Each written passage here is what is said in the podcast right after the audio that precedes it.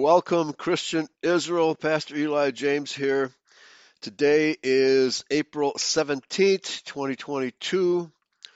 And Michael uh, won't be able to join us today. So uh, instead of continuing with our story of Cain, Cain and Sargon the Magnificent, uh, I've decided to uh, take a look at uh, an article by Colonel Jack Mohr who is a, a tremendous Christian identity scholar. Uh, he was a non-seedliner, but uh, he he made it a point to get along with everybody. He's a Korean War veteran and had many experiences there that uh, he realized while he was there that the the U.S. government under Truman was not trying to win the Korean War, and uh, he had some experiences there that uh, uh really uh, he was in some dangerous situations, put it that way. He even got captured by the communists. So, uh, but uh, after he got out, he became a Christian identity preacher. And uh, I met him several times at the Christian Patriots Defense League, which uh, was operational in Illinois, central Illinois from about 1978 to 1984, thereabouts, when the uh, whole group was shut down by the so called Department of Justice. And uh, John Harrell, the founder of that group, was held under house arrest and uh, could not uh, hold those meetings anymore. Those meetings were attended by the Spotlight, by Sheldon Emry, of course, Jack Mohr, uh, William Pierce, among others. I mean, it was a how, how should I put it? A uh, who's who of patriots, patriots and identians. So it was really great to be a part of that entire scene and uh, listen to all these speakers. Uh, it was a combination of militia with uh, guns everywhere, guns and knives, militia training going on, and identity preaching. Identity preaching. And so uh, it was really wonderful when I was attending those meetings, I thought the identity movement was going to sweep the world, right? But of course, uh, the uh, the international Jew had other plans. So, but before we get into this, I just want to make a couple of quick announcements. Uh, first of all, I want you to look at the uh, after this show, or even now, you can uh, look at it.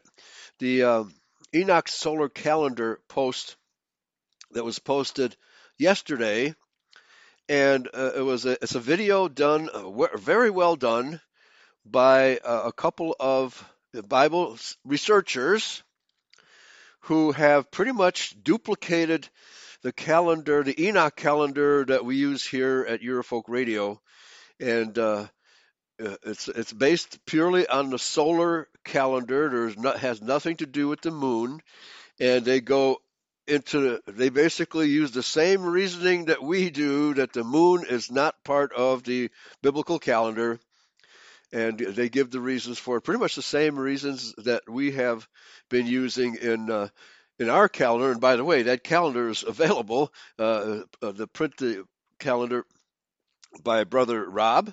And uh, that's available uh, for a donation of $20 or more. You can send uh, that money to ANP, uh, and that's 900 Commerce Drive, number 1016, Forsyth, Illinois, 62535. And I'll just repeat that address ANP, uh, 900 Commerce Drive, box number 1016, and that's Forsyth, Illinois, with a Y.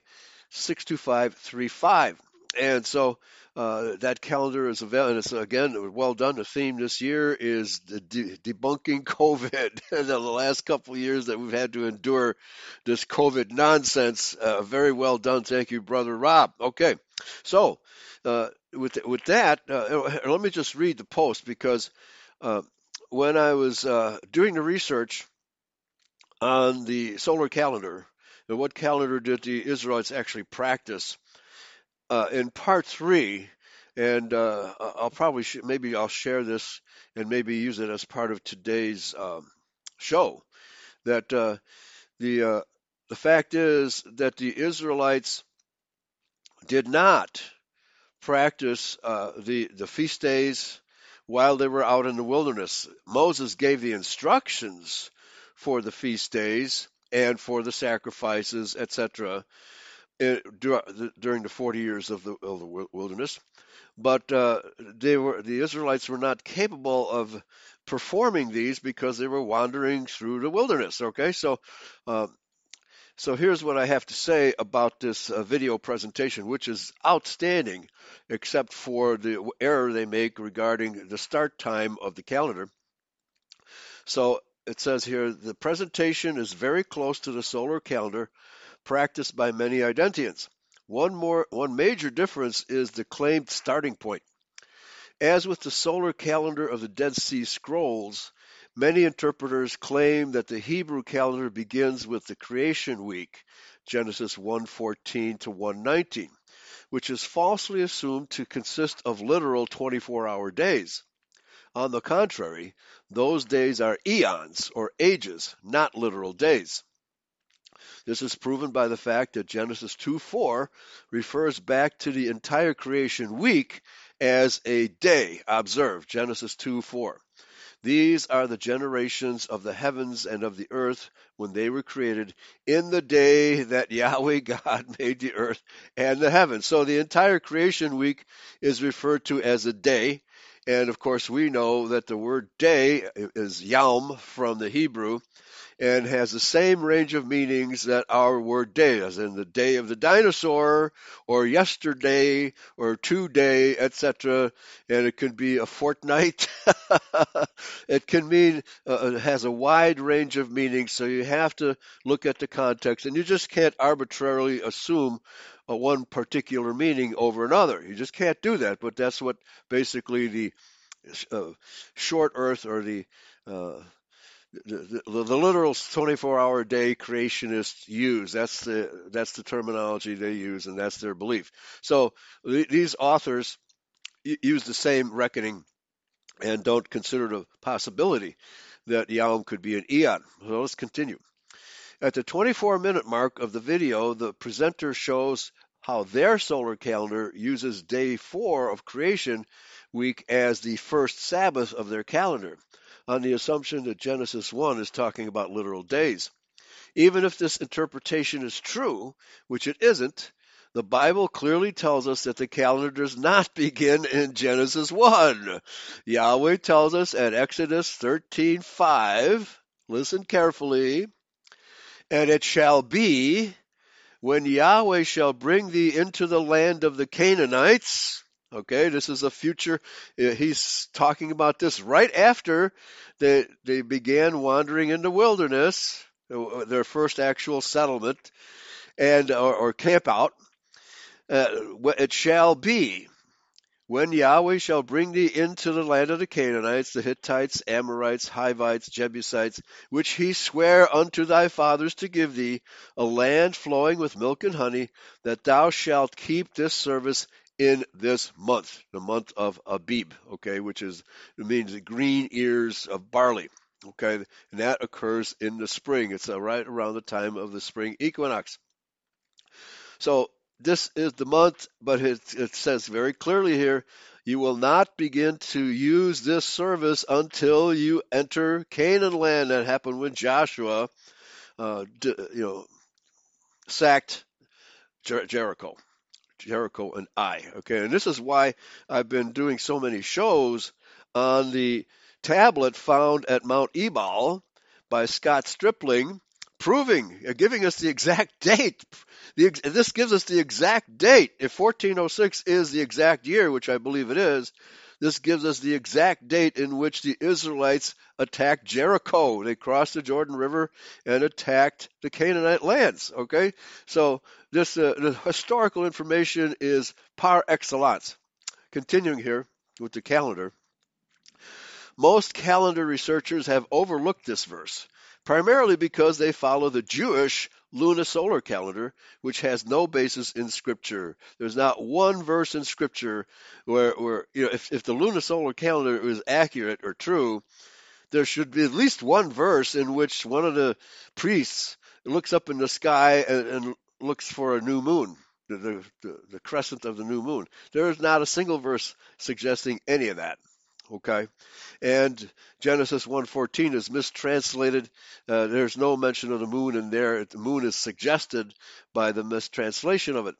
So most calendars, again, because they follow the Jewish calendar, which was made up by the rabbis, you know, after after they, they were expelled from Jerusalem. But uh, the research I've done on the Dead Sea Scrolls proves that the they were using there were several calendars in use, and one of them was a purely solar calendar, and that's the one that was used by the Essenes of uh, who who left Jerusalem because they could see that the Pharisees were taking over the land, uh, thanks to the Romans. Okay, now therefore the correct starting point of the Hebrew feast day calendar is the day that the Israelites invaded Canaan under Joshua, beginning with the destruction of Jericho. This date was the first evening after the spring equinox, most probably 1406 BC. Thus, this day is the first Sabbath. Fourteen days later was the first Passover practiced in accordance with the instructions given in Exodus and Deuteronomy. It has nothing to do with creation week. Although the instructions were given to Israel many times during their 40 years sojourn in the wilderness, the actual practice was not begun until the invasion of Canaan land when they took the uh, harvest that was left over by the vacated Canaanites and used that for their uh, sermon, sorry, ceremonies. Bearing these points in mind, please watch the following video, which is otherwise a great argument for the exclusively solar calendar of Enoch and the Hebrew. So uh, I highly advise you uh, to to watch that video. It's really well done and uh, gives a great argument for an exclusively solar calendar. All right, so we're not the only ones who have that in mind. Also, I just want to quickly announce that uh, Paul English has started his own uh, radio station. It's called speakfreeradio.com. So please uh, visit that site. And then uh, Brother Aber uh, has two websites thinkoutsidethebeast.com, ageoflaodicea.com, uh, where his calendar is available there as well. And so we have a, you know, a real. We're starting to grow. it's it's a slow process. It's like watching grass grow, right? How the Christian identity movement is growing very very slowly. So, and then there's an occasional rainstorm and flood and uh, brush fire that we have to deal with, but we've been dealing with those pretty well. So, uh, this is where we're at, and uh, yes, thank you, Yahweh. Yeah, yeah. The uh, one thing I forgot to mention, yeah, just young Earth uh, theory of creationism. That's out the window. There's no way you can justify that. The old eighth creation, old eighth Earth creationism is the correct uh, process because Yom, in fact, means eon. It does not mean 24 hour day. And the verse before that actually proves it because it says the evening and the morning were the first day. But if you count the hours from evening to morning, that's only 12 hours. It's not 24 hours. That, that's an idiom. It's an idiomatic expression. It's not to be taken literally. Okay. So this is where we're at with the calendar. Again, uh, that that video uh, gives all kinds of evidence using the Book of Enoch, Jubilees, and other, and maybe even Jasher as sources, and of course the Bible, to show that the Hebrews practice an exclusively solar calendar and n- not a lunisolar calendar. All right. So let's, uh, yeah, and, and Nimblehorse says uh, he puts in Yahweh in the Hebrew script, Paleo Hebrew script, which was discovered at the on the tablet at Mount Ebal, uh, proving that the Israelites were there and they were using the name of Yahweh then and there, and that they were issuing the curses given at uh, number, no, sorry, sorry, Deuteronomy, Deuteronomy 27 and 28. So, very exclusive uh, evidence that uh, the Israelites were there, and it relates perfectly to the Bible. Again, archaeology always proves the Bible to be true. never the opposite. So the the critics of the Bible are going to eat dirt. They're eating dirt as we speak, okay? So, let's get to this article by Lieutenant Colonel Jack Mohr. The Rapture, Scriptural Fact or Man Made Fiction. Or he quotes, Not giving heed to Jewish fables and the commandments of men that turn from the truth, which is from Titus 1:14. For many years, I preached a doctrine that is popular with millions of present day Christians. So he was a believer at one time and he came to see the truth it went something like this. Now, I was in the school of Swift and Comparet. They never believed in the rapture, and you know they gave good arguments uh, before. So I heard all the arguments against it before I ever had a chance to believe it. But you know, and but I've considered, you know, is there anything there that really is in favor of this concept of the rapture? And no, there isn't. But let's go into uh, Jack Mohr's argument here it went something like this. Okay, so he's telling us that he used to believe it and teach it. Quote The rapture has to do with Christ's coming in two stages. First, he comes silently and secretly as a thief in the night to snatch his bride, the church. Now, of course, yeah, well, he's saying this is what, how it goes, but it's not the church, it's the 144,000 remnant, Israel the 12 tribes, as it clearly states in the book of Revelation, chapter 21 and 22. Okay, not the church, because the church is a mistranslation of ecclesia anyway. And the assembled, the assembled Israelites, a direct reference to Israel, not to any church. Because we have churches multifarious, but we have only one covenant people off this and was going to snatch his bride off this earth and take her to heaven. Then a man called the Antichrist will take over and rule this world for seven years.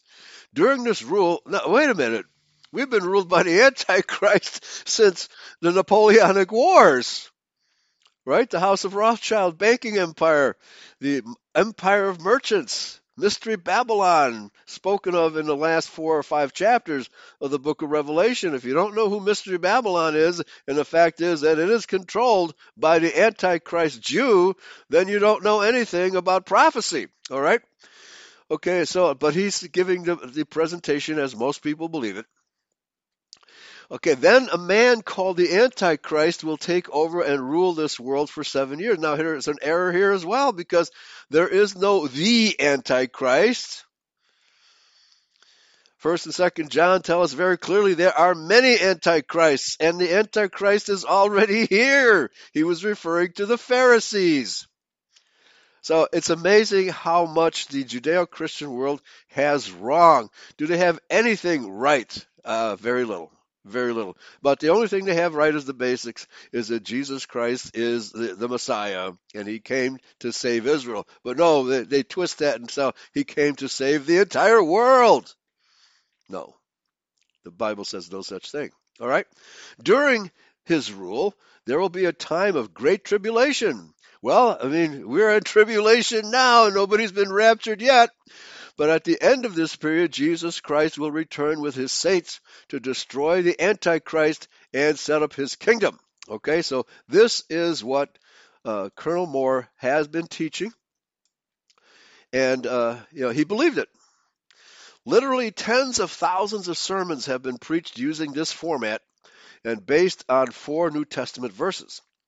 These sermons state that the next advent of Jesus Christ will be silent as a thief in the night.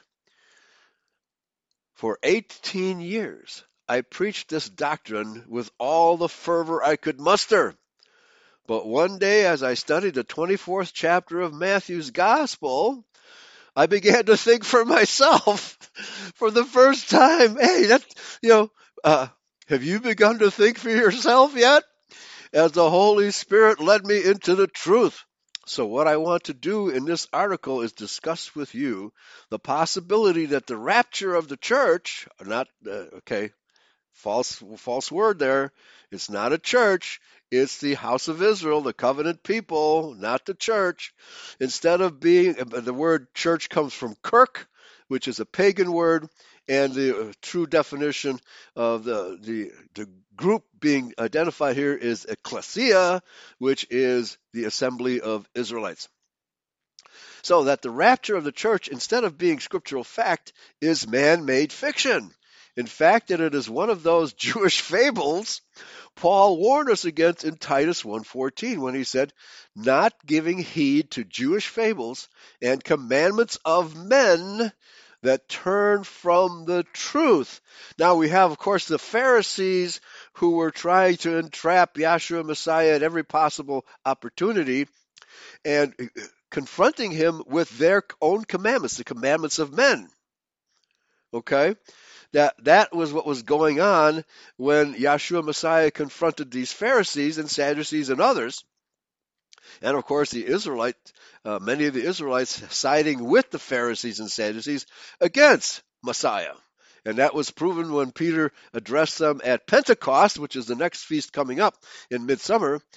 Pentecost, when Peter said that you had part, you Israel, you Israelites, have participated in the execution of Christ. And it says they were cut to the heart.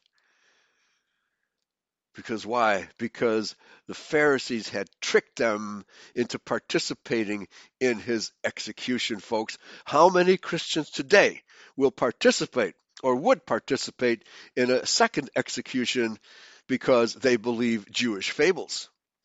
Wow. Uh, I shudder to think. Let's continue. Now I realize that some of you who read these words are going to be deeply disturbed by them, right? If you believe in, in, the whole, I mean, sorry, rapture, the, the holo rapture, some of you will not be honest enough to read them and check them out against the Word of God.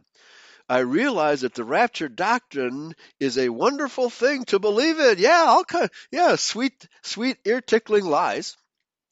It gives you a warm feeling to believe that you will be rescued from a time of great trouble. Da da da da da da, here comes the cavalry. And it is a powerful tool in the hands of a preacher or evangelist to persuade men to accept Christ while there is still time. But there are other doctrines which the rapturists believe that are false, which are pleasant too. One is that eventually everyone will be saved. Uh, I don't think so. Not even all Israelites will be saved because there are too many Israelites who don't obey his laws. And the, the true the true message is Matthew chapter 25. Maybe we'll have time to add that to today's show because it's very clear in Matthew chapter 25 that Yeshua says, "You better be kind to your brethren, honest, sincere, true, etc., and uh, uh, be a be motivated by brotherly love, if that's not your motivation, you're, you're, not, get, you're not getting into the kingdom. All right? Okay, one is eventually everyone, even the devil, even the Edomites. I don't think so. I'd like to believe that too, but it's poison out of the pits of hell. So just because a doctrine is popular and pleasant to the ears does not make it true. No truer words were ever spoken. Now I do not expect you to believe what I say. In fact, I'm not at all concerned about whether you do.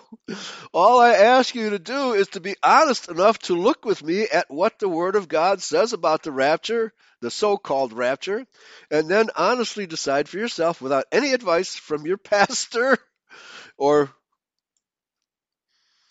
the, the, those the vast majority of Judeo-Christian preachers can't possibly be considered pastors because they teach lies all the day long, or any pressure on his part. If you are honest, there is only one conclusion you can reach. Two different teachings concerning the rapture cannot both be true. I am indebted to much of this research and this article to Dr. William Strittmeyer, president of Kingdom Bible Studies in Lakemore, Ohio. I also realize that some of your pastors are going to view this article with a great deal of unchristian sarcasm. That's, this doesn't bother me in the least. Again, All I ask is that what you take what I say, put it under the magnifying glass of God's word, and then as an intelligent, honest person, make up your own mind. That's, sorry, sorry, Colonel Mohr, that's asking too much of people. The four scripture verses I mentioned earlier as being the foundation of the rapture theory, and I use this term for want of a better one, okay, theory, speculation, well, 1 Thessalonians 5 2, quote, You yourselves know perfectly that the day of the Lord cometh as a thief in the night. 2 Peter 3:10 But the day of the Lord will come as a thief in the night. Revelation 3 3 I will come on thee as a thief. And Revelation 16:15 Behold, I come as a thief. Blessed is he that watcheth and keepeth his garments, lest he walk naked and they see his shame. Okay? Well, this tells us that we should be watching. we should be watching for the judgment day. And those who assume they will be raptured have been lulled to sleep and are not watching because they simply assume that, well, hey, you know, I'm a believer. I believe in the rapture, therefore I will be raptured. That's pretty much the logic that they use. Okay, and Swamp Fox just put in a rapture plot. Dave MacPherson prior about a, the uh, doctrine that existed, uh, you know, in 1830. So th- there was no such thing as rapture theory or teaching from the pulpit until around 1830 and that was yeah a- amy mcpherson i think was her name. She was the one but she's been misquoted in her doctrine. She uh, says very clearly that uh, everyone is going to have to go through the tribulation before they get raptured okay? So let's continue first uh, so let's examine these verses carefully as intelligent people not, not uh, emotional christians and see what, emotional, gullible Christians uh, carefully as intelligent people and see what they really say. 1 Thessalonians 5 2 says that the day of the Lord will come as a thief in the night. It does not intimate that the Lord will return. Uh, I think maybe he, there's a word missing here. that when the Lord will return, I think uh, that word is missing. The next verse goes on to say, For when, now there's the word when in the next verse, when they shall say, Peace and safety, then shall sudden destruction come upon them as a travail upon a woman with child, and they shall not escape. Okay? Just as the flood of Noah, only eight souls escaped, the rest of them were left behind. Think about that. Is the silent return of Jesus Christ the subject of this verse? Of course not. The subject of this verse is sudden destruction. Verse 4 is, well, we're experiencing that destruction now. Most people don't realize how suddenly it came upon us in the year 2020. Verse 4 is seldom ever quoted by the rapture preachers. It says, But ye, brethren, are not in darkness, that that day should overtake you as a thief. Okay? Are the rapture believers in still in darkness? I surely think so. What does Paul have reference to? Did he say that Christ would come back silently and secretly to steal Christians away from the earth? Of course not. Read the verse again. He said that the day of the Lord would come in silence. Yeah, it's here already, but most people don't get it. 1 Thessalonians 5 2 is not about the Lord at all, but it has to do with the day of the Lord. It is not about secret removal of the church or the covenant people from this earth, but about sudden destruction. It clearly states that the day of the Lord does not come on Christians, but on unbelievers.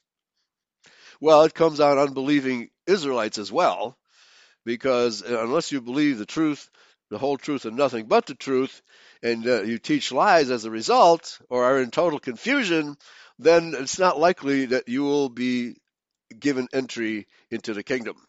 And even there, the New Jerusalem only admits the 144,000 of Israel. That's all it admits. Whether other people get into the kingdom as opposed to the New Jerusalem, which was as the government, the seat of the government, is a, a debate that uh, you know we can still go into. But the only people guaranteed to get into the kingdom are the 144,000 of the 12 tribes of Israel.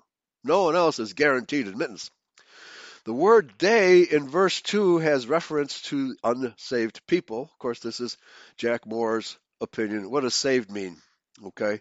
Uh, so many people assume they are saved because they simply believe in Jesus. That's what they mean by saved. Now look at 2 Peter 3:10. Most rapture preachers only quote part of this verse, the part which uh, what else is true about Judaic that's true of all Judeo-Christian teaching. They snatch verses out of context, reassemble them in a new context and then claim that this is what the Bible teaches. No, the context of the Bible is the covenant people and the two seed lines. The covenant people and our enemies. That's what the Bible is about. So let's continue. I lost my place. So here, okay. Now look at uh, 2 Peter 3.10. Most rapture preachers only quote part of this verse, which says, quote, But the day of Yahweh will come us as, as a thief in the night. But even this part of the verse should show you that it is about the day of the Lord, not the Lord's return. Now, the day of the Lord being the judgment day. The judgment day. The, now, the, those two are two different events. I agree with Colonel Mohr that these are two separate events, but they will happen in close proximity to one another. And as Yahshua said, that uh, many of you have preached in my name, even healed people in my name, but you are you don't teach the right doctrine. And when the day comes, I will say, I don't know you. And he will slam the door in their faces. The rest of this verse says, quote, But the day of the Lord will come as a thief in the night, in which the heavens shall pass away with a great noise, and the elements shall melt with fervent heat. The earth also and the works that are therein shall be burned up. All right? Judgment by fire. Judgment by fire. Now we've had all kinds of storms and floods and etc. But a lot of these storms are actually caused by HAARP, H-A-A-R-P, which uh, burns, literally burns holes in our atmosphere in order to redirect storms in a particular direction and to create storms and to create earthquakes. Okay? So, what are the residual effects of all of this tampering with our planet? What are those residual effects going to be? More earthquakes? More lightning? It's not, uh, but and then uh, the astronomers are telling us that the sun is heating up and they're expecting a solar flare to come in our direction real soon. Elon Musk's 5G network of satellites, half part of that uh, network of satellites was knocked out by a solar flare recently. So all of these things that we're expecting to happen are happening. It's just a big day hasn't come yet. Will this event be silent and secret so that no one will know about it until it is over? no, I don't think so. You're likely to be burned up before you know it's over. That's not what it says. It says, quote, But as the days of Noah were, so shall the coming of the Son of Man be. For as in the days that were before the flood, they were eating and drinking, marrying and giving in marriage, otherwise making merry, until the day that Noah entered into the ark, and knew not until the flood came, and took them all away, so shall also the coming of the Son of Man be. Then no shall be two in the field, the one shall be taken and the other left. Two women shall be grinding at the mill, the one shall be taken and the other left. Okay? So Noah survived and everybody else was destroyed. Okay? but they were left. Noah and his the eight souls with him altogether, they were left. They were the ones left behind to carry on. That's not going to be the case with the, those who believe in the rapture, because the, these verses uh, say exa- the exact opposite of what they believe. All right, they believe that they'll be raptured off the planet and everybody else will be destroyed. No, they were destroyed by death, and that's what's going to happen to the people on. They're going to be destroyed by death, and the survivors, those of us who are left behind, will carry on. Let's continue. With a little observation, you can see that these verses refer to the time just before Christ returns and what will happen when he does return. Thousands of sermons have these verses saying, quote, Christian believers shall be taken from this earth in the rapture, and the unbelievers will be left on this earth to go through the tribulation, unquote. Let's see for ourselves what they say. Now, whether this teaching is wicked or not, or whether it is just plain unbelief, is not the purpose of this study. The people of Noah's time did not believe him and went about their business doing their own thing until something drastic happened to them. Verse 39 says, The flood took them all away. Notice it was not the righteous people, Noah and his family who were taken, but the wicked people, the careless, who would not listen to Noah's warning. So, so you you can be having a conversation with your neighbor across the back fence, and one will be taken away by death, not raptured, taken away by death. So you'll be the lucky one if you survive this. Now, whether this teaching, uh, sorry, let me uh, continue here. Now, notice that verse 39 continues to say, So shall the coming of the Son of Man be. Notice verse 4 4. Then shall two be in the field, the one shall be taken and the other left. Two women shall be grinding at the mill, the one shall be taken, the other left. But notice carefully that those who are that, that are those carefully who those are that will be taken. Does it say or even hint that believers will be taken to heaven while the wicked are left behind to control the earth? Of course it doesn't. It clearly states that as it was in the days of Noah, the wicked would be taken away while the righteous will be saved. Let me repeat this because this is the correct reading. It clearly states that as it was in the days of Noah, the wicked would be taken away while the righteous will be saved, not raptured into the sky, but remain on earth to carry on. But let's look for a bit more proof. Look at Matthew 13, the parable of the wheat and the tares, and the fish and the net. To get the right answers, you will need to read Matthew 13, 24 to 43 very carefully. In the parable of the wheat and the tares, it is the tares which represent the wicked, that are gathered first. Okay? So we, the remnant, will be witnesses to the gathering of the, ta- of the tares and their destruction. Now, all of those who are following Judeo Christianity and following the Antichrist Jews and believe that Israel is the, the land of the chosen people if you believe any of that stuff, I'm sorry, you're going to be swept up with the tares because you believe their lies. You believe as they do. All right? Yeah, uh, awake, taken away. Those who are awake will survive, and those who obey his laws will survive. Not mere believers what a travesty of scriptural interpretation that the believers, what, are, what do they believe in? They don't believe in anything the Bible says. They, they believe these false doctrines, which tickle their ears and make them feel good. And, oh, uh, there's an arrogance about the rapture believers, a real arrogance that, oh, because I believe in the rapture, therefore I will be raptured, and I won't have to deal with the tribulation. That is their attitude. And is there brotherly love in that? I don't think so.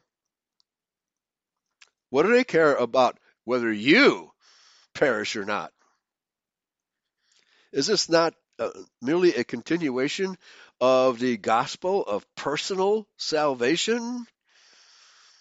Oh, by the way, Joel Osteen, who was one of the biggest preachers of the gospel of personal salvation and the gospel of prosperity, I mean myself, just got divorced from his trophy wife. We knew that wasn't going to last very long. But yet the Judeo Christians who follow him will say, okay, yeah, divorce is okay.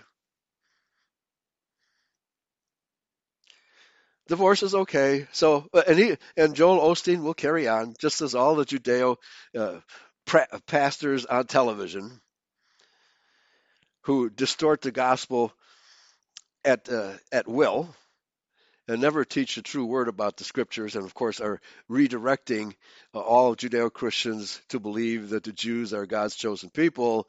Uh, sorry, that's not going to get you into the kingdom if you believe that. You're going to have to understand who the chosen people really are and the covenant message of the Bible and two seed line message.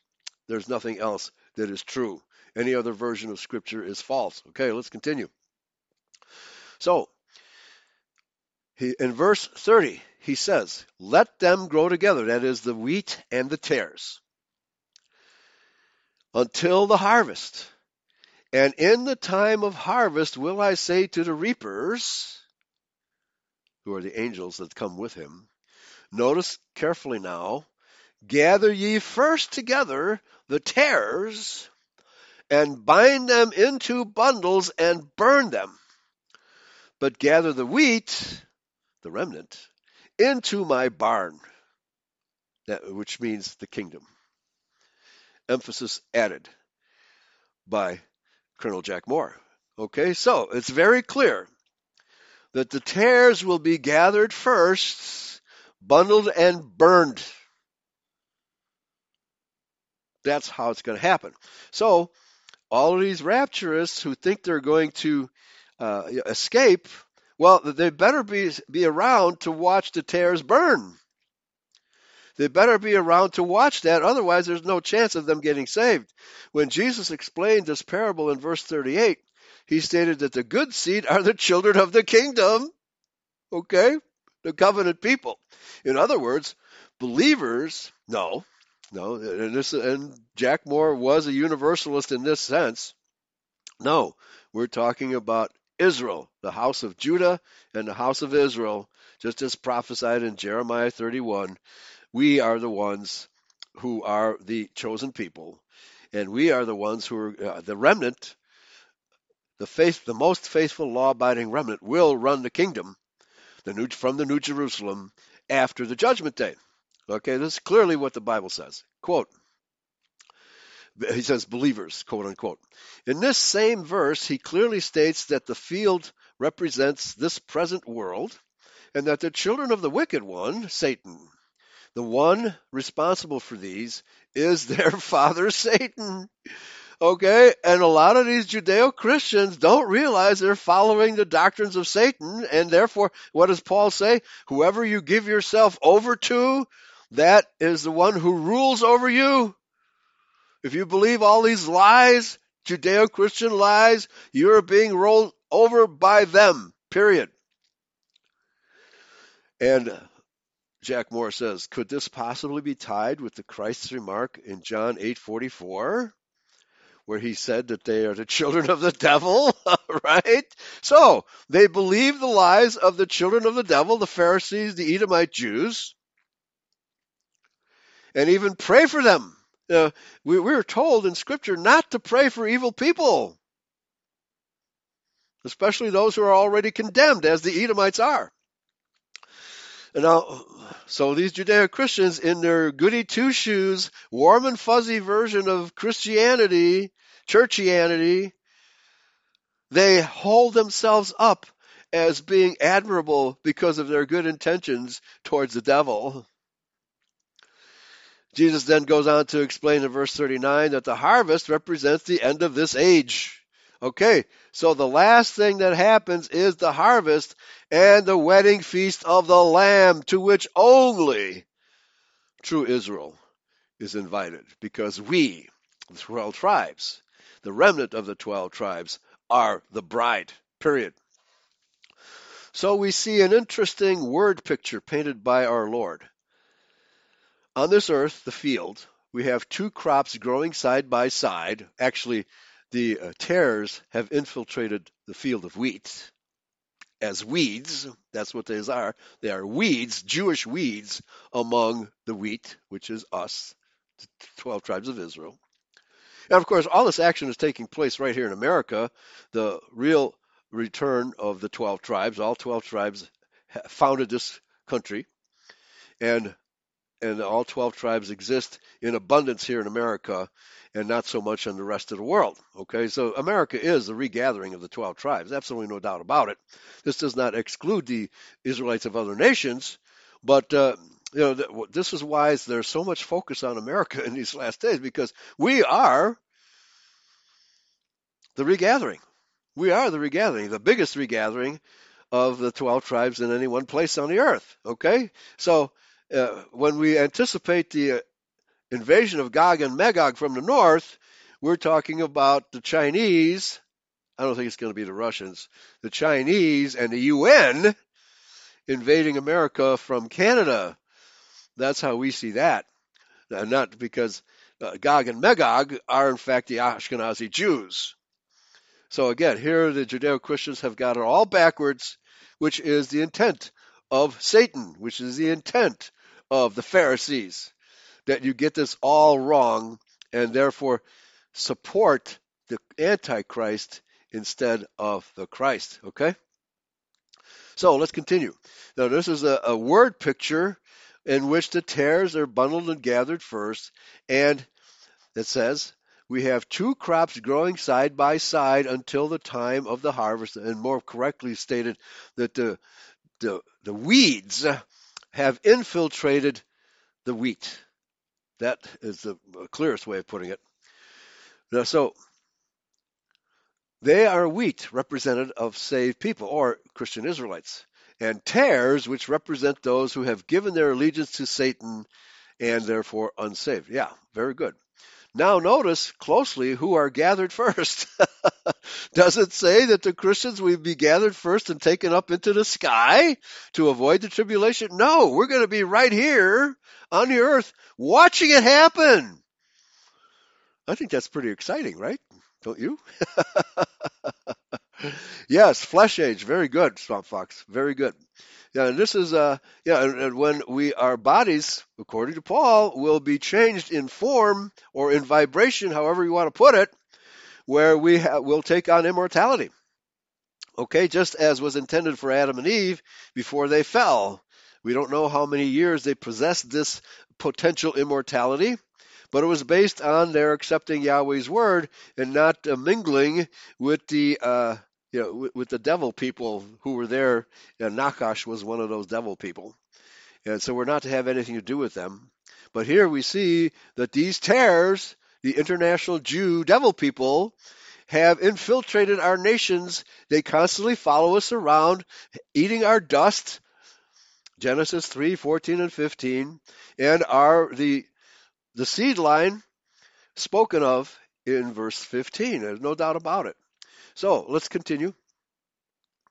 In verse, uh, okay, and he says, it very clearly states that the tares, the wicked ones, will be gathered first and will be burned in the fire. Who are you going to believe? The Judeo pastors and their Jewish uh, masters? The masters of the pastors. The Word of God or your pastor who has taken the word and twisted it out of shape. Someday you will have to answer before God for what you do with His Word. Whoa. But no, I don't have anybody to answer to. I believe what I believe and I'm not going to change. He will not accept the excuse, quote, but my pastor told me it was this way, unquote. In verse 41, we see that the unbelievers, and you know, here, of course, I would always clarify that the Israelite unbelievers uh, are, are part of this group. The wicked, the Antichrist, and the children of the devil will be removed from this world by death. while the children of the kingdom on this earth, represented by his barn, will remain. Okay? A lot of typos and omitted words in this article. Notice closely once more this kingdom uh, is on this earth. Okay? Are you still inclined to believe that you will take it up into the clouds and avoid the tribulation? Isn't this what Christ told us to pray for in Matthew 6:10 when he said we should pray, "Thy kingdom come, thy will be done on earth as it is in heaven?" Emphasis added in caps. Now before we continue, read Matthew 13:47 to 52, the parable of the fish and the net. It teaches very clearly that at the end of the age, the angels will come forth and sever the wicked from among the just. Oh man, I can't wait for that day. The word among means living with, or in our midst. Sever means to separate or to part by violence. It comes from the Greek word aphorizo, which has the same meaning. Now be honest with me and with yourself. Does it say anything here about the church being raptured out of this world while the wicked remain behind? Someone has got to got the cart in front of the horse in their teaching. Now I would like to invite your attention to probably one of the most used or possibly misused would be a better term of the rapture scriptures found in 1 Thessalonians 4:13 through 18. Quote, then we which are alive and remain will be caught up together. Now remember, uh, uh, what's the first phrase here? We which are alive and remain. What does that suggest? It suggests there was a parting of company between the remnant and the evil people. They will be taken away by death will be caught up together. So it's clearly after the tribulation, after the judgment, will be caught up together with them in the clouds to meet the Lord in the air, and so shall we ever be with Yahweh. Now, the air can be figurative or it can be literal, but clearly this is after the judgment day. You say, see, that proves it. That same verse alone proves it's the rapture of the church. But does it really? Let's examine this portion of God's Word very carefully and see what it really says. We need to go back to verse 13 where Paul said, But I would not have you to be ignorant, brethren, concerning them which are asleep, dead, that ye sorrow not, even as others which have no hope. Which have no hope in what? That God will save them from tribulation in this earth through a rapture? Does it say that? It is speaking here about the hope of the resurrection. It has absolutely nothing to do with the rapture, right? Our hope is that we will be part of the resurrection. Those of us who remain on this earth will ultimately be re- resurrected and transformed in the kingdom as the bride of Christ. You should be able to see if you have normal intelligence. Now, wait a minute. That's, that was expecting too much of us that the first half of verse 14 speaks about Jesus Christ being resurrected from the dead. The second part begins with these words Even so, or could we say, likewise, them which also sleep are dead in Jesus will God bring with him. That is, those Israelites, those faithful Israelites who have died and are awaiting the resurrection of all of us and the wedding feast of the Lamb. They're all they're in the spirit world alive, whether they are watching what's going on or not. We don't know, but uh, there, there, was a time when uh, Yahshua was resurrected that the, the the dead Israelites came out of their graves and spoke to the living Israelites that the Messiah had come and had been resurrected. Okay, that's how many of our Israelite brethren found out about it. This clearly states that God will resurrect the righteous dead at this time. In the same manner in which he brought Jesus out of the grave, can you find the word heaven anywhere in this verse? It isn't there. The word are asleep, which is found in the end of verse 15, clearly has reference to all those who have died in the Lord and who have been sleeping in the grave, unquote. Verse 16 says that Jesus will come with a shout, with the voice of an archangel, and I believe this is going to be at the Feast of Trumpets in the very last year of this age, with the voice of an archangel. That's why we practice the feast days to remind us that this trump will come at the Feast of Trumpets with the trumpet of God. This certainly does not sound like a silent secret coming to me. Now, once again, do you find the word heaven anywhere in this verse? Well, those people who believe in the rapture, their minds are already in heaven prematurely. This verse clearly states, quote, Then we which are alive, in other words, after the dead in Christ are raised, and those who have witnessed the tribulation and not been reaped like the tares, and remain, shall be caught up together with them in the clouds to meet with the Lord in the air, and we shall ever be with Yahweh. Okay, so it clearly is stating that those of us who remain on this earth after the harvest of the wicked, uh, then and only then will we go into the clouds, however you want to interpret it, that verse. Okay, so here again, the rapturous have got the cart before the horse and are anticipating that they will be raptured up into the sky before the tribulation. No, we haven't seen anybody raptured yet, and we are definitely in the tribulation, folks. There's no doubt about it.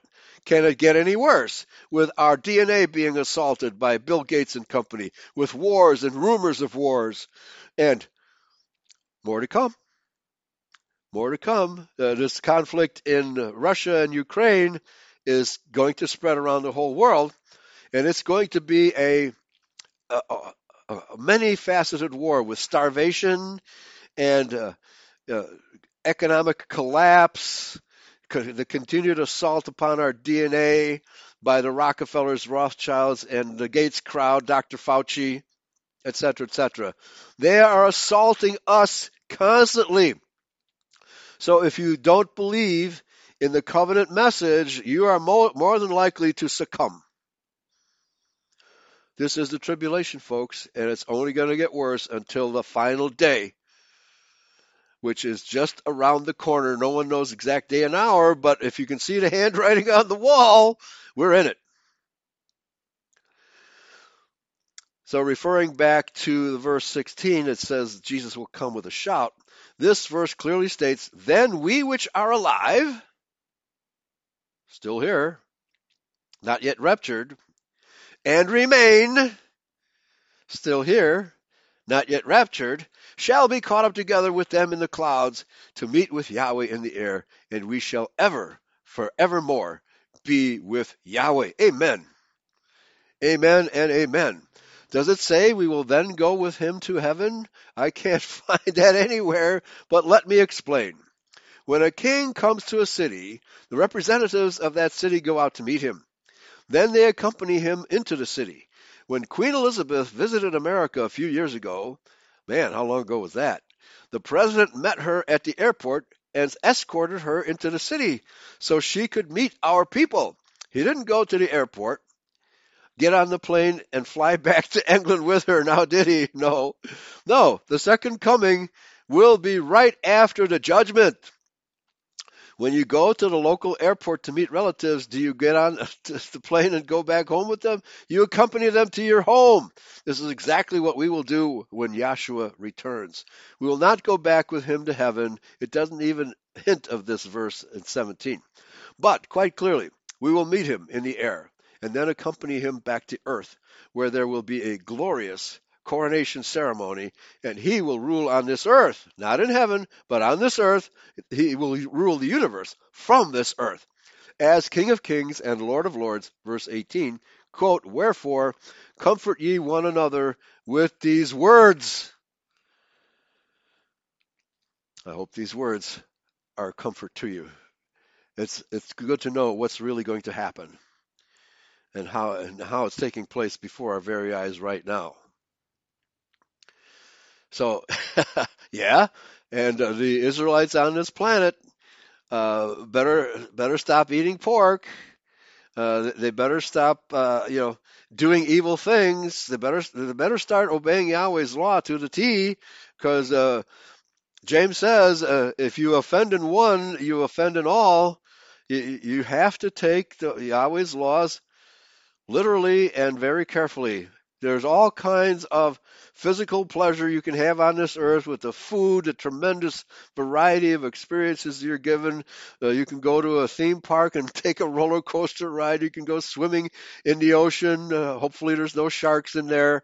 And there's all kinds of wonderful things that you can have on this earth without getting involved in all the evil doings of drugs, alcohol, etc., etc. Okay, but nevertheless, so many Israelites have fallen for these temptations. You have to be able to resist these temptations. So, uh, Nimblehorse quotes, Lord, teach us to pray. This is Luke 11, 2, 5. Just as John taught his disciples, so Jesus told them, When you pray, say, Father, hallowed be your name. Your kingdom come. Give us each day our daily bread. And forgive us our sins, for we also forgive everyone who sins against us, right? You have to be a forgiving person. If you're not a forgiving person and are prone to condemn people who disagree with you, ooh, ooh, and, le- and lead us not into temptation. Then Jesus said to them, Suppose one of you goes to his friend at midnight and says, Friend, lend me three loaves of bread. Berean Study Bible. Okay? Yes. Brother Aber says the war against us is a quantum realm nano assault. Are any Judeo Christians thinking that deeply about this? Hardly. Hardly. As I said earlier, they're part of the crowd that would definitely crucify Christ would he come again, when he comes again. But they're not going to have that opportunity because they will be destroyed along with the tares at the judgment day. Okay? So, let's continue. So, what we find in an honest study is that 1 Thessalonians 4 13 through 18 is not about a rapture, but about the real hope of Christians, the resurrection from the dead. As Jesus died and rose again, in the same manner we will be brought back to life when Jesus comes, not silently, but with a shout and with the trumpet sound. And I th- and a lot of people have uh, done stories on the internet about earthquakes sounding like trumpets or trumpet sounds being accompanied by earthquakes. And I think that's the way it's going to work. We're going to hear these earthquake sounds all over the planet, these trumpet sounds accompanying earthquakes, which is a kind of a normal thing. Okay, so let's continue. Just as, oh, wait a minute. Now let's go into another rapture scripture found in the 14th verse in, in the little epistle of Jude. Quote, Behold, the Lord cometh with ten thousands of his saints. To do what? Rapture them? Read on. To execute judgment upon all, and to convince all that are ungodly among them of their ungodly deeds. That's what the saints are coming back for. Jude was quoting here from a prophecy of Enoch, which we can read about in Deuteronomy 33 2. Moses wrote, quote, The Lord came from Sinai and rose up from Seir unto them. He shined forth from Mount Paran. He came with ten thousands of saints. Have you ever heard your rapture preacher or evangelist explain how the Lord came to Mount Sinai with ten thousands of, of his saints? I never did. In fact, most of them will tell you there were no believers in heaven at this time. Then how can you explain God coming to Sinai 1490 years before the time of Christ? You see, my Christian friend, the big danger coming from the teaching of this false doctrine is that it takes Christians out of the battle against the wicked. They want to hide comfortably in their spiritual foxholes, waiting for Christ to come back and rescue them before things get too hot. Boy, it's hot already, folks. Instead of doing the work of Christ told him to do, instead of being the salt of the earth, which should be holding back corruption, they often become part of this corruption. Oh, well said, Colonel Mohr. Many years ago, a very wise man named Edmund Burke said, quote, All that is necessary for evil to succeed is for good men to do nothing. Unquote. This has been the sad story of millions of neutralized Christians who have believed that the rapture was all important. A few years ago, I ran into this ran into this in Kansas City. It was one of the most shocking examples I have ever seen. After speaking in a large church, a woman approached me and said, quote, I agreed with everything you said, but it doesn't apply to me. You see, I don't belong to this world. oh no. oh my God. I don't belong to this world. I've been born again. And this means that Jesus will rapture me out of this mess before the communists take over. Well, at least she realizes the communists are here. When I asked her to show me this promise in the Bible, she got mad because it isn't there. You see, that old sister was so tightly wrapped up in her shroud of self righteousness, it is doubtful that even the power of Almighty God will get her unzipped in time to go with Him and a cocoon, uh, zipped out of her cocoon, uh, with Him when He does return. She was completely neutralized, and instead of occupying until He comes, she was hiding in her air conditioned foxhole folding her body hands and praying for Jesus to take her out of all this muck and filth that we call the world. No wonder we can't make very much headway against sin when Christians feel like this. Yeah, the rapture theory is a delusion. In verse 45, we read further Who then is the faithful and wise servant whom his Lord hath made ruler over his household to give them meat in due season? Blessed is that servant whom his Lord shall find so doing. Right? This is action, not mere belief, occupying until he comes. Right? Obeying his laws, doing the best to keep our families together, uh, fellowshipping with one another, practicing brotherly love, etc. The Lord comes as a thief. So if he find he he will come when you least expect it. so you better be doing the right thing when he comes with punishment and destruction for the servant who is not watching, while the obedient and faithful servant who is found doing his Lord's will, verse 47, is made ruler over all his goods. Note, this is important. When you study your Bible, always see what it says and what it does not say. Now, with reference to the place of rulership, come with me to Revelation 5:10, quote, "And hast made us the remnant of Israel, unto our God kings and priests, and we shall reign on earth. Unquote. Then note specifically Revelation 3:21 as to who will reign with Christ. Not all Christians will reach this exalted position. To him that overcometh will I grant to sit with me in my house, even as I also overcame and am sat down with my Father in his throne. Unquote. Then notice again Revelation 2:26, and he that overcometh and keepeth my works deeds of brotherly love unto the end, to him will I give power over the nations. Who else could be entrusted with such power? So you see, there are some requirements if you want to rule and reign, not mere belief with Christ. It does not come automatically, period. But let's go back to Matthew 24 45. Nothing is said in this verse about the faithful servant being taken off to heaven. The promise is that he will be made ruler over this, over his master's goods on this earth. Now look at verse 48. But if the evil, or the unfaithful servant shall say in his heart, My Lord delayeth his coming, and begin to smite his fellow servants, and you participate in the works of Mystery Babylon, and eat and drink with the drunken, the deluded, the Lord of that servant shall come in a day that he is not looking for him, and in an hour that he is not aware shall cut him asunder and appoint him his portion with the hypocrites the Pharisees, there shall be weeping and gnashing of teeth. Unquote. What in the world does this teach?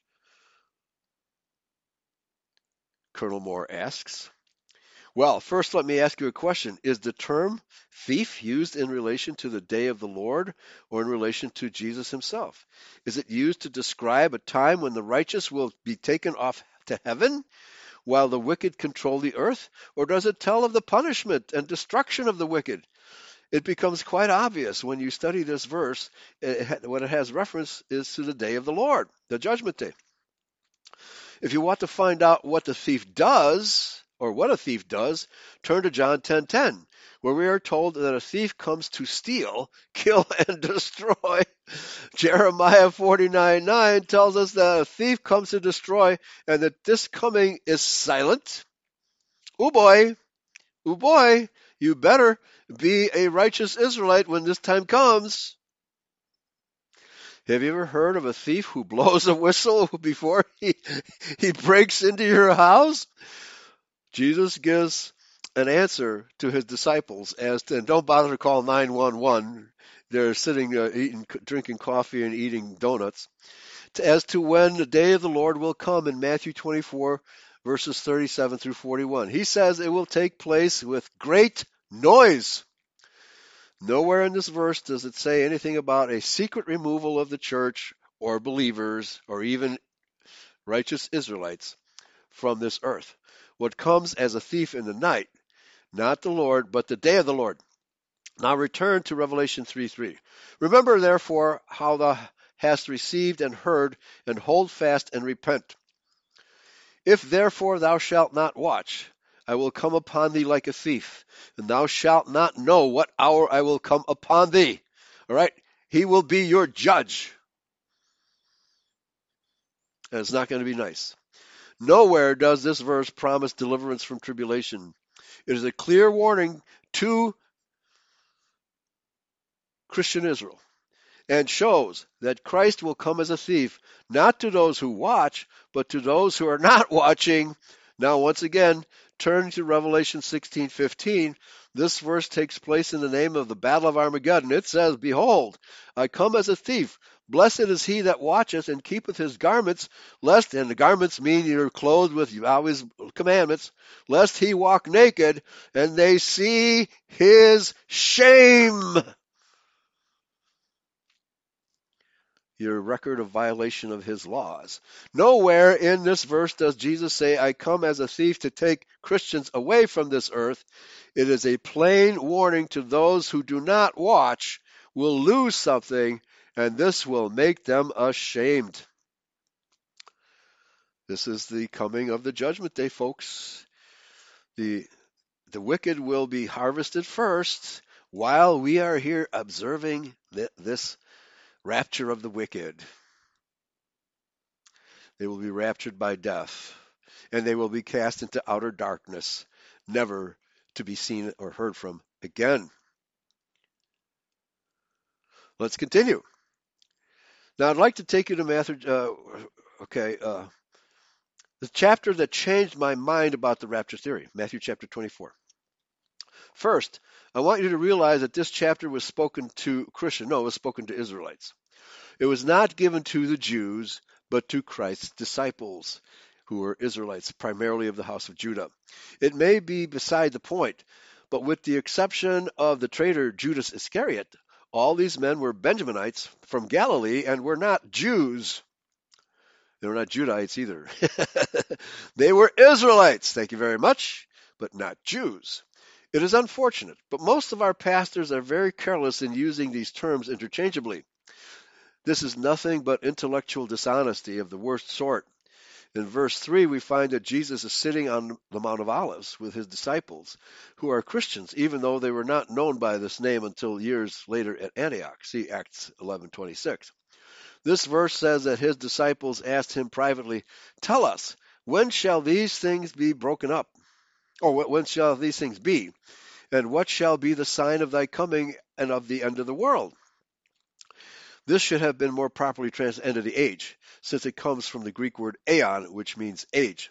Now I want you to t- look specifically at verse 42. It states, quote, Watch therefore, for ye know not what hour your Lord doth come, but know this, If the goodman of the house had known in what watch the thief would come, he would have watched, and would not have suffered his house to be broken up. Therefore, because of this, be ye also ready, for in such an hour ye think not the Son of Man cometh. What? To, to rapture the, the believers? No, to judge the wicked. Notice carefully that this verse does not promise deliverance, but it is a warning of possible destruction. Compare with 1 Thessalonians 5 2 to 4, 2 Peter 3:10, Revelation 3 3, and 16:15. There has probably been no one who has done more to neutralize Christians uh, than Bible scholar named Scofield. He was the one who put the footnotes in the King James Version of the Bible, which is known as the Scofield edition. Why, I know some Christians who almost believe that Scofield's footnotes have the same authority as the Holy Writ. He discourages Christians from working for righteousness in their community, state, and nation because they are told that when the saints leave this world, the devil is going to take over anyway. Josephus, the great Judahite historian, states that when the Romans attacked Jerusalem in 70 AD, not one Christian lost their life in the siege. Quote, well, sorry, they believed that Christ's account as given in Matthew 24 was meant for them, not the Jews, and they fled for their lives just as Jesus had warned them to do. More than a million Jews who did not believe were killed in that siege. Many missionaries who were working in China prior to the communist takeover will tell you that those who had been taught the rapture doctrine were the ones who stayed behind and were killed by the communists. Let me read this again. Many missionaries who were working in China prior to the communist takeover will tell you that those who had been taught the rapture doctrine were the ones who stayed behind and were killed by the communists. Those who had studied their Bibles fled and are the nucleus of the Christian church there now. What will happen to you when Christ returns? Will he find you occupying? You know you can't do that if you are hiding in a foxhole waiting his return. Occupation is military activity. Whoa! That's interesting.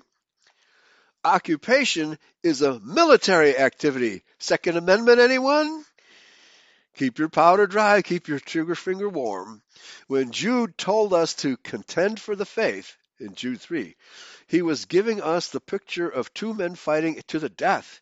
He used the word from which our English word epiagonize from which our English word agonize developed.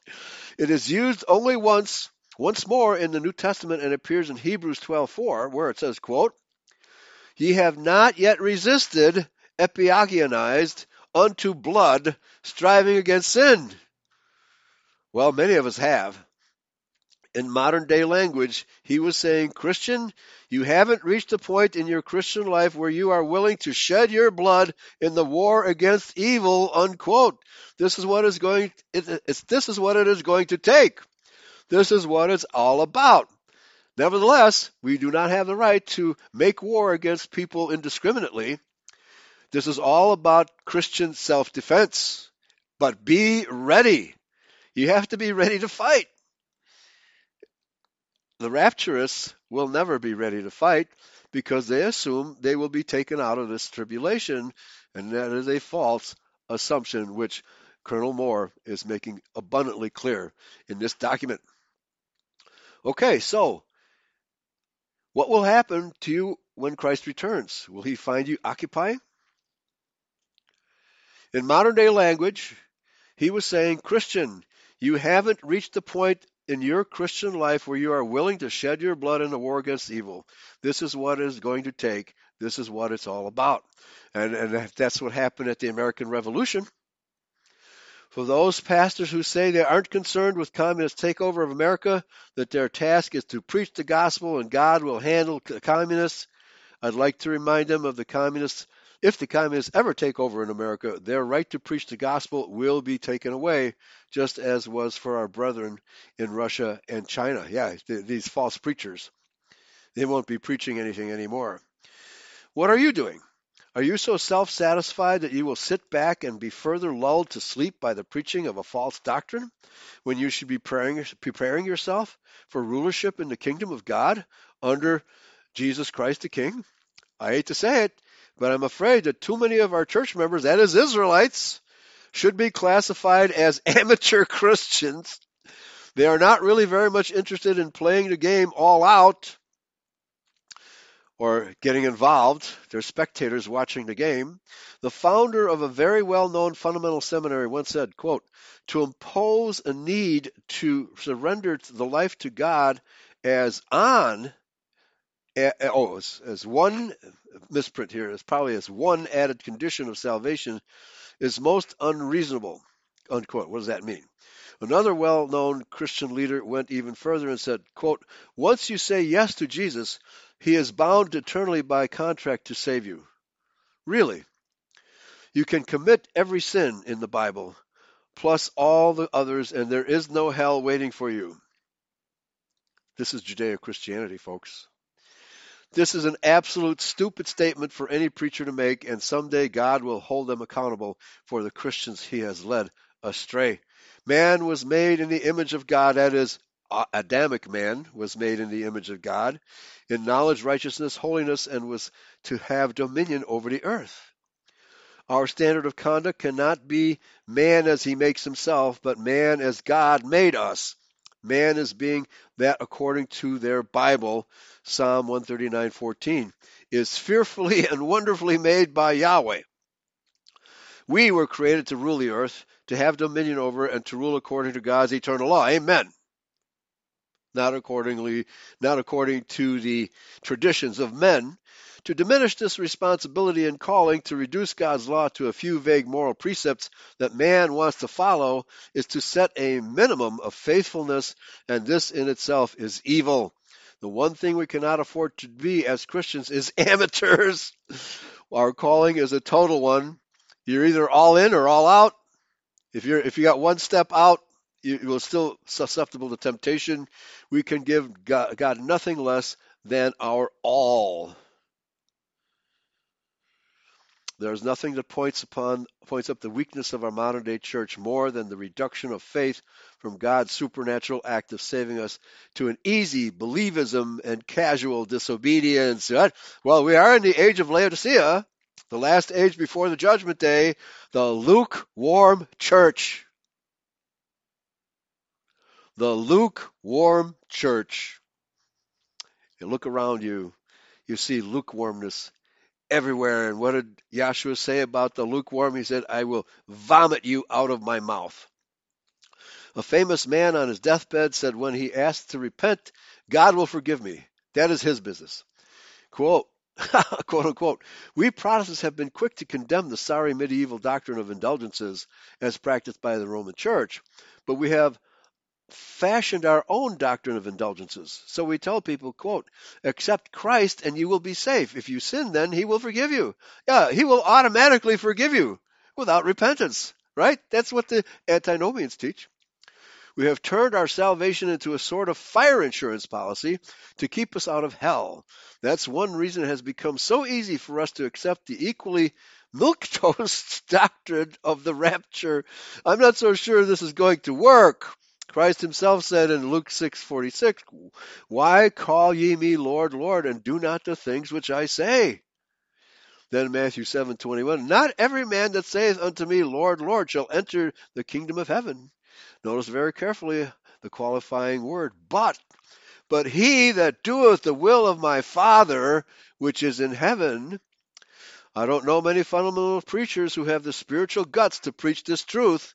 Could it be that these who have turned their back on personal responsibility and who say and teach all that is necessary is to have faith and believe in God will take care of everything else, could these be the ones to whom our Lord was speaking in Luke 13:25 when he said, quote, "And ye shall begin to stand without and to knock at the door saying, Lord, Lord, open to us.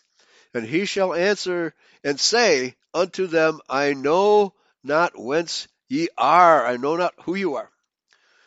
Amateur Christianity, the kind that will rejoice in a rapture when millions of other Christians have suffered and died for Christ, is the modern form of Pharisaism which Paul describes in 2 Timothy 3:5 as having a form of godliness, but denying the power thereof.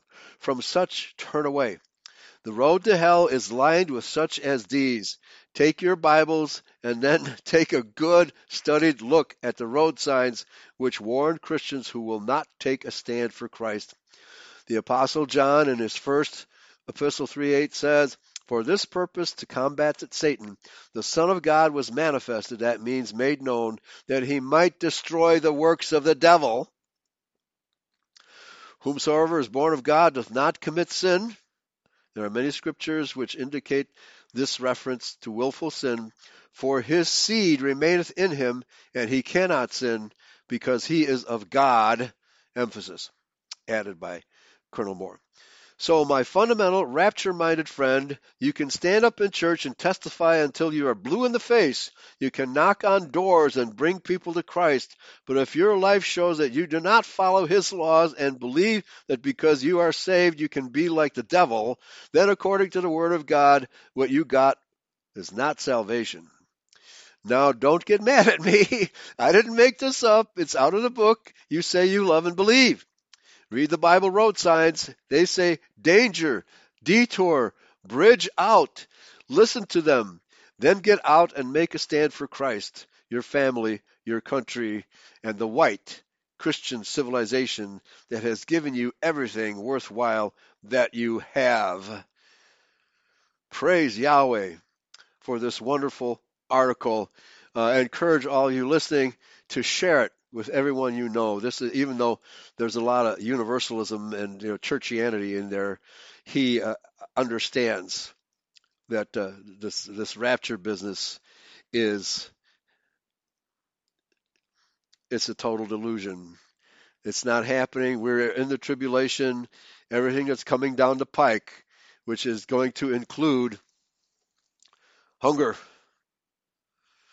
shortages of all necessities, including toilet paper and, and, medications for those of you who are hooked on cigarettes. The stores won't have any. So the, stock up on cigarettes now. They might be worth more than gold when uh, the person in withdrawal, nicotine withdrawal, comes to your door shaking from nicotine withdrawal. Said, "Can I buy a cigarette from you? I need a fix." It's not going to be pretty. All addicted people are going to be facing withdrawal symptoms. Are you ready for that? You won't be able to go down to the corner grocery and get money from the cigarette or anything from the cigarette counter. I was at Walmart recently and uh, to get some uh, uh, some supplements put it that way. I can't remember exactly what it was, but uh, I went into the quick line, right, and uh, it says 20 items or less. So I turned into the quick line, and here was a lady with her cart practically overflowing with shopping bags, and uh, and so she was actually just finishing up, so I didn't have to wait very long. And so I said to the clerk, said, "Hey, wait a minute this this is this is the quick line. That lady's uh, uh, cart was absolutely full of stuff. And she said to me, "Yeah, well, this is the only line where you can get cigarettes." so she came here, uh, but yeah. So, but we're not supposed to say anything if somebody comes in the short line or the quick line loaded with stuff. We're not supposed to say anything. So just be forewarned. If you're really in a hurry, the clerk is not going to say anything to you. All right. Okay, folks, thanks for listening. Praise Yahweh, pass the ammunition. And if you're lucky, you won't be part of the rapture of the wicked. Thanks for listening. Take care. Yahweh bless everybody.